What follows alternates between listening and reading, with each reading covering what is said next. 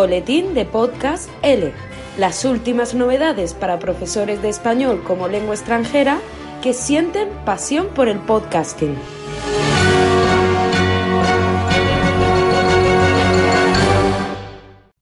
Spotify parece estar decidido a liderar el mercado del podcast. Está evaluando actualmente si a sus suscriptores les interesa o no ver vídeos en la plataforma. Si finalmente lanzan esta herramienta, los usuarios podrán ver su contenido favorito en pantalla completa tanto desde su ordenador como desde su móvil. ¿Y tú? ¿Prefieres escuchar o prefieres ver podcast? ¿Te parece una buena idea? Cuéntanos tu opinión en el grupo de Facebook de Podcast Tele. Atención, atención. Google ha creado una nueva herramienta para los creadores de contenido podcast. Se llama Google Podcast Manager y sirve para poder analizar nuestra audiencia. No es una herramienta diaria, pero sí muy importante, pues hasta ahora no disponíamos de métricas para analizar los seguimientos, tanto de las reproducciones como del tiempo medio de reproducción de cada episodio. Google Podcast Manager será parecido a Google Analytics o las métricas de YouTube. Veremos estadísticas anónimas sobre cuántos usuarios nos escuchan en cada plataforma, algo imprescindible para conocer a tu público y adaptar el formato del programa a uno que funcione mejor llegado el caso. Esta noticia la recoge el diario elespañol.com en su sección El Android libre. Twitter necesitó 24 meses, Facebook 10, Spotify 5, Instagram 2 meses y medio.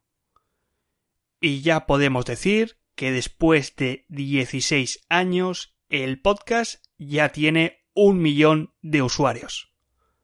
O al menos eso dicen las estadísticas de Apple Podcast y la newsletter de Podcast Magazine si tomamos como año de lanzamiento el 2004, cuando un expresentador de la MTV, Adam Curry, y el desarrollador de software, Dave Winner, lanzaron el primer podcast. Si en estos momentos ya tienes un podcast, pues oye, felicidades porque gracias a ti ya somos un millón de podcasters. Y si todavía no lo tienes, que sepas que queremos subir esta cifra en menos tiempo que los próximos 16 años. Así que no te preocupes porque hay espacio más que suficiente para que añadas el podcast a nuestro directorio de Podcast L. La web sobre innovación educativa Docemtum ha reconocido a Podcast Tele como uno de los podcasts educativos que hay que escuchar, junto con otros podcasts como Píldoras de Educación de David Santos o Café con Rosa Liarte. Estamos muy contentos de ver cómo crece el interés por el mundo del podcasting aplicado a la educación. Nosotros seguiremos aportando nuestro granito de arena para que el podcast tenga el lugar que merece en la enseñanza del español. Lavanguardia.com dedica un artículo a los audiocuentos, una alternativa a las pantallitas, para evitar lo audiovisual y estimular la creatividad de los más pequeños. Hay que evitar dar a los niños el móvil cuando lloran o se aburren, pues podría afectar el desarrollo de su cerebro y sus capacidades futuras. La Organización Mundial de la Salud aconseja que en el primer año de vida no vean pantallas y de dos a cinco años que no sea más de una hora. Con los audiocuentos todos son beneficios. Estimulan su imaginación, crean un referente de dicción y entonación que ayudará a la expresión oral y la lectura en voz alta del niño. Les crea un hábito de lectura, generan curiosidad por los libros y ayudará al correcto desarrollo de la vista. Enfocará su atención, ampliará el vocabulario y aprenderán a gestionar sus emociones. Se pueden encontrar en diferentes portales gratuitos. En este caso se menciona Mundo Primaria o sonolibro.com. Este mes se han sumado tres nuevos podcasts de L a nuestro directorio. El primero de ellos llega de las voces de Caro y Mauro con el más que conocido Español Automático.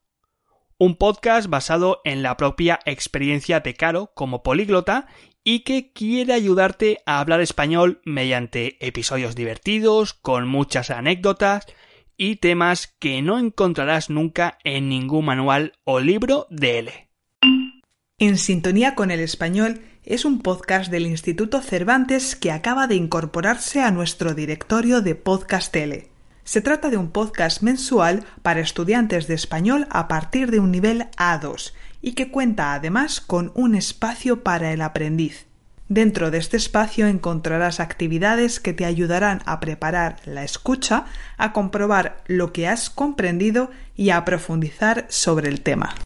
Damos la bienvenida al directorio de Podcasts L a Notes in Spain, un podcast que no es nuevo, pues lleva activo desde el 2005 ni más ni menos. Sus autores son Ben Curtis y Marina Díez, un inglés y una profesora madrileña que se conocieron gracias a un intercambio y más tarde decidieron hacer estas conversaciones para los estudiantes, tanto en formato vídeo como en audio. En YouTube tienen vídeos desde el 2010. Sus conversaciones en español, con explicaciones en inglés, son sobre temas de la vida cotidiana española. En su página web, también Notes in Spain, ofrecen sus podcasts en diferentes niveles, avanzado, medio y actualmente también el inicial, con diferentes paquetes. Os aconsejamos conocer el trabajo de esta pareja encantadora. El pasado 3 de mayo celebramos el webinar en abierto Lanza tu primer podcast L para inaugurar el primer curso de profesores de español interesados en lanzar su primer podcast DL. Fuimos alrededor de 40 asistentes en un webinar en el que enseñamos los pasos técnicos básicos para grabar un podcast desde la pregrabación hasta la difusión. A día de la grabación de este boletín tengo el placer de anunciar que ya son más de 24 profesores los que se han sumado a este curso y es bastante posible que durante el próximo mes de junio aparezcan sus primeros episodios de sus futuros Podcast L.